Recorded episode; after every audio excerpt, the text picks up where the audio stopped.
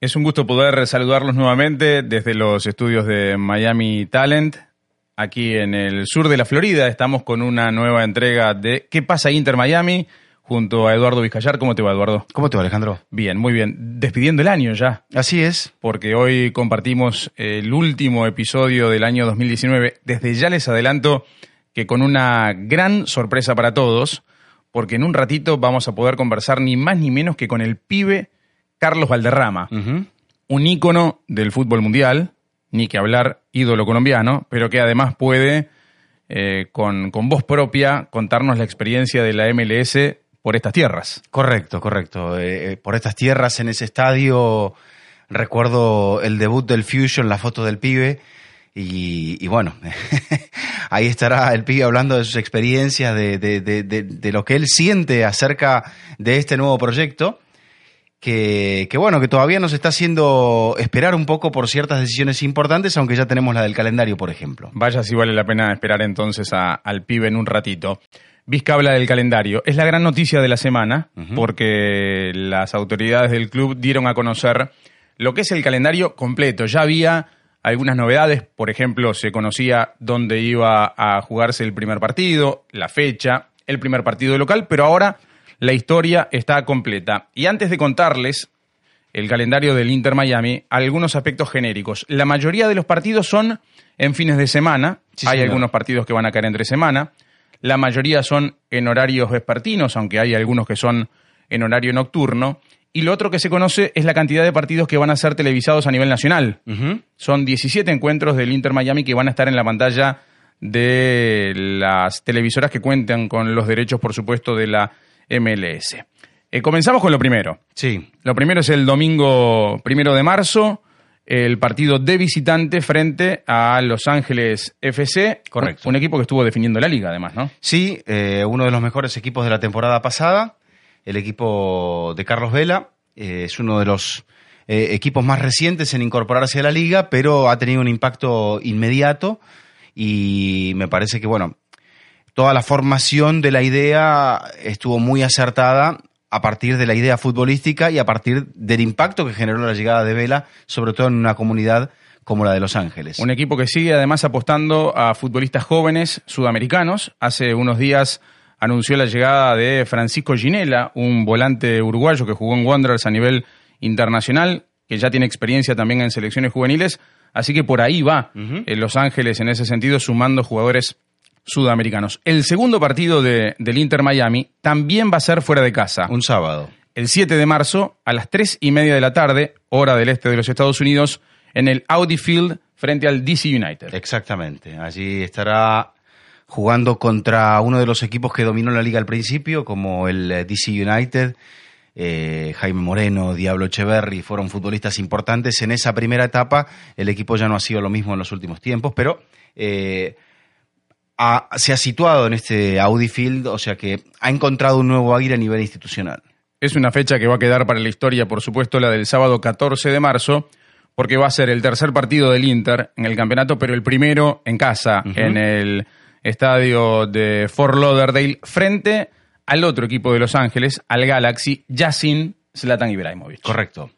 Eh, ese será el primer partido, 2.30 se supone que con televisación nacional, aunque el, detalle de la televisión va a ser revelado un poquito más adelante. Sábado, buena hora, en el mes de marzo, o sea que situación ideal en el, en el estadio llamado eh, por la Liga Inter Miami Club de Fútbol Stadium en Fort Lauderdale. Bueno, y habrá que esperar una semana para ver el otro partido en casa, que va a ser el primer encuentro nocturno en Fort Lauderdale a las 8 eh, de la noche, hora del este, frente al equipo de New York. Correcto, ahí está contra el Red Bulls. Ese será el segundo partido local y el cuarto partido. Bueno, domingo 5 de abril tenemos tres partidos en línea en casa, porque llega Philadelphia Union a partir de las 3 de la tarde. Sí, exacto. Ese es el tercer partido y después se sale en el siguiente contra Houston de visitante el sábado 11 de abril a las 3 de la tarde hora del este. El 18 volvemos a jugar en casa frente a los Earthquakes de San José a las tres y media de la tarde. Y el siguiente sábado, el 25 de abril, nuevamente en casa, frente a otro de los equipos que llegó alto en la temporada anterior. Correcto, al Toronto, que ha sido uno de los grandes animadores de los últimos tiempos de la liga. Bueno, luego hay que viajar eh, a Real Salt para jugar frente al equipo de Lake en el Río Tinto Stadium. Ese partido va a ser entre semana. El miércoles. Miércoles 29. de abril y también en horario nocturno para lo que es la hora del este de los Estados Unidos, nueve y media de la noche. hay tres partidos seguidos como visitante, luego llegará el turno de visitar Nashville para enfrentarse al Nashville SC el sábado 3 de mayo a las 6 de la tarde hora del este y luego eh, también otro partido en la zona central del país, en Chicago, Soldier Field contra el Chicago Fire. Volvemos a casa recién el sábado 16 de mayo, horario nocturno para enfrentar al Minnesota United FC, uno de los equipos que también está, bueno, recorriendo sus, primeros caminos. Así es, ahí alternan ya partidos de local y visitante. El sábado 24 contra Atlanta. Domingo, ¿no? El domingo, perdón, domingo 24, 6.30 de la tarde. Y luego llegará el partido contra Cincinnati entre semana de local el 27 de mayo a las 8 de la noche. Ya estamos prácticamente en el final del mes de mayo, el sábado 30 a las 6 de la tarde jugando fuera de casa, de visitante, en el BMO Field en Toronto, frente al Toronto FC. Bueno, así no sé si vale la pena que demos toda la temporada, pero la gente ya la puede encontrar en la página del Inter Miami, en la página web del Inter Miami. El uh, traslado más largo eh, para el equipo será contra eh, Portland Timbers del partido del 16 de agosto a las 9 de la noche en el uh, Providence Park. Bueno, y aquellos que quieran saber, por ejemplo, cuándo le toca jugar al Inter Miami frente al campeón defensor del título, será el 28 de agosto. El viernes 28 de agosto a las 8 de la noche vuelve eh, a jugar eh, Seattle Sanders por estas tierras, enfrentando entonces al Inter Miami. Ahí será la oportunidad de ver al equipo que es el vigente campeón de la MLS. La temporada se cierra en casa.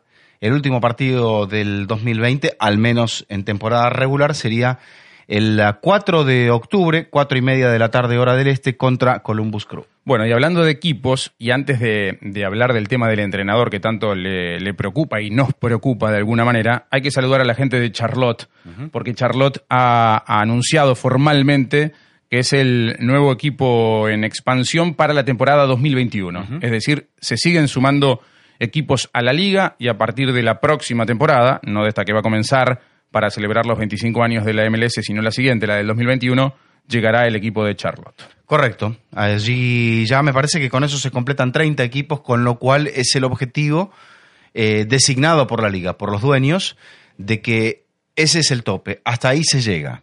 Después veremos el desarrollo que la liga alcanza con 30 equipos. Bueno, estamos llegando a la Navidad y por ahora Santa no trae entrenador al Inter Miami. Veremos qué pasa. Se estás con la chimenea. En los últimos días eh, del año 2019.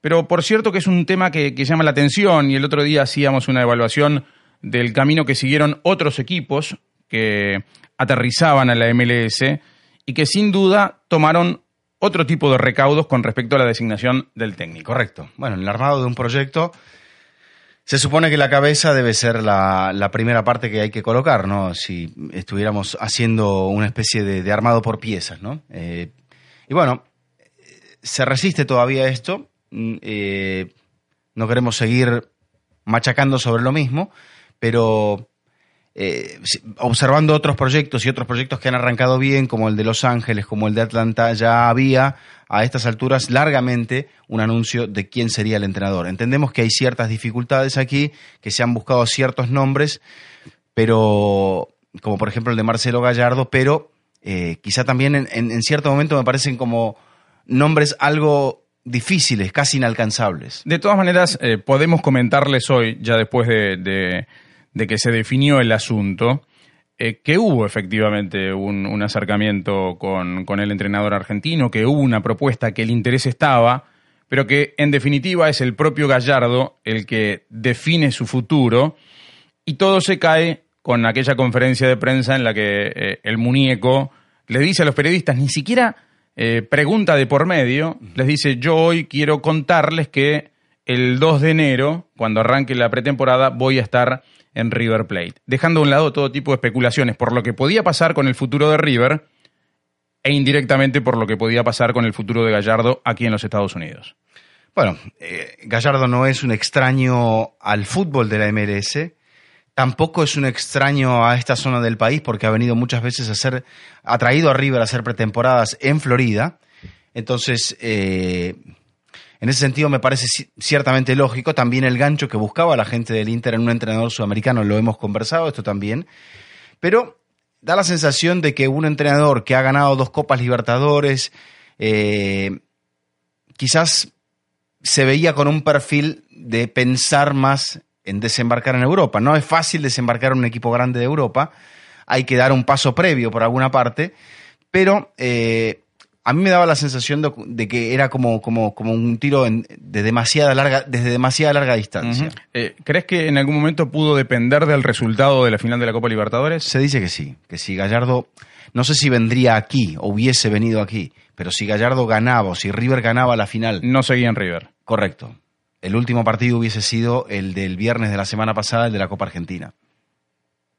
Bueno, hay que seguir esperando entonces con respecto al entrenador, pero también es una pista importante, ¿no? Esto de mirar hacia Sudamérica a un entrenador también joven, moderno, que ha logrado cosas muy importantes con un equipo tan grande como River Plate, pero así como podemos cuestionar eh, el atraso con respecto a la designación del entrenador, me parece que es bueno también eh, destacar otras cosas positivas, por ejemplo, la gran base que se está haciendo a nivel del trabajo de la academia, con las experiencias a nivel internacional, tanto fuera de casa como dentro de casa, con lo que pasó semanas atrás con la International Futures, eh, lo que está pasando a nivel de la infraestructura, porque, por ejemplo, eh, Los Ángeles FC, cuando hizo su estreno en la liga, tuvo que jugar varios partidos de visitante en virtud de que no tenía todavía terminado su propio estadio. Correcto. Aquí se va a llegar al comienzo de la liga con la posibilidad de jugar, esperemos, que con el estadio a punto. Sí, con la salvedad de que aquel era un estadio nuevo, nuevo, y este es un estadio reconstruido. Y con la otra salvedad que tampoco es el lugar donde el Inter pretendía originalmente Suponía o quería, exactamente. Pero es el plan B, y es un plan B que se está convirtiendo en el plan A eh, de acuerdo a todo el movimiento que se ha hecho. A lo que voy en materia del entrenador, Alejandro, si, si me permitís, es que habíamos en, nuestros primeros episodios hablado de la posibilidad, de la casi certeza de que sería Solari.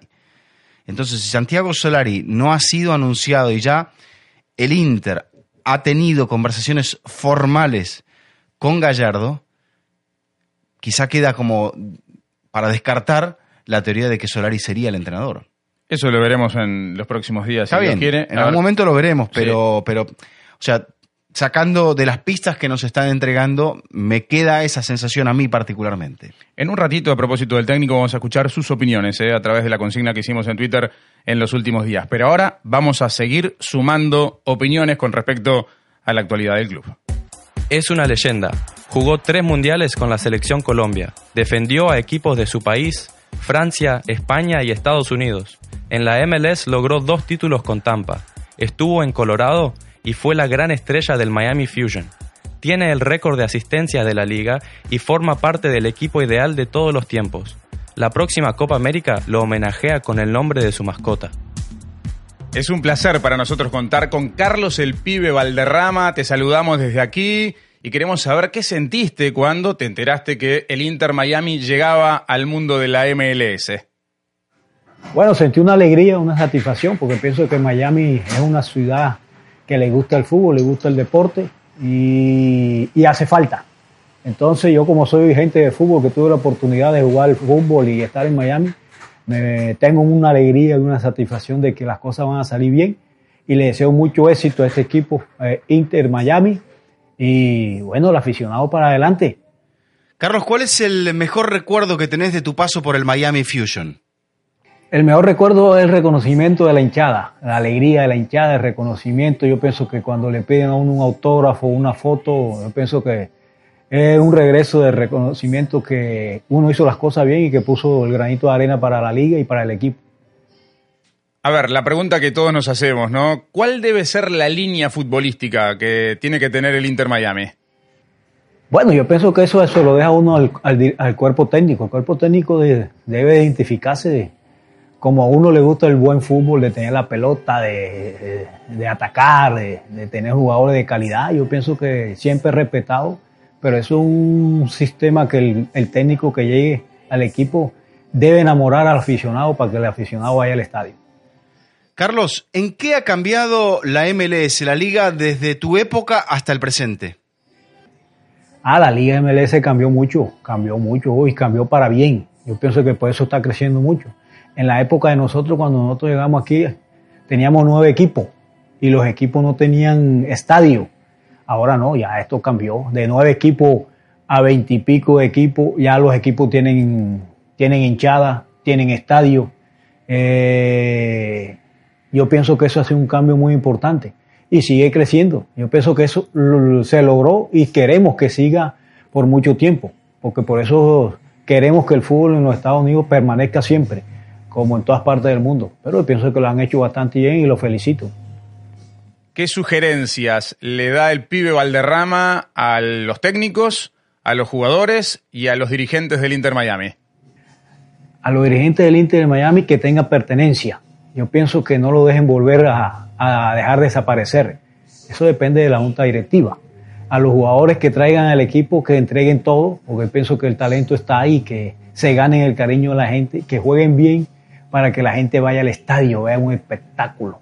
Y al cuerpo técnico que se identifique con un sistema de juego, con una identidad, para que todo salga muy bien y que la gente de Miami le coja cariño al equipo.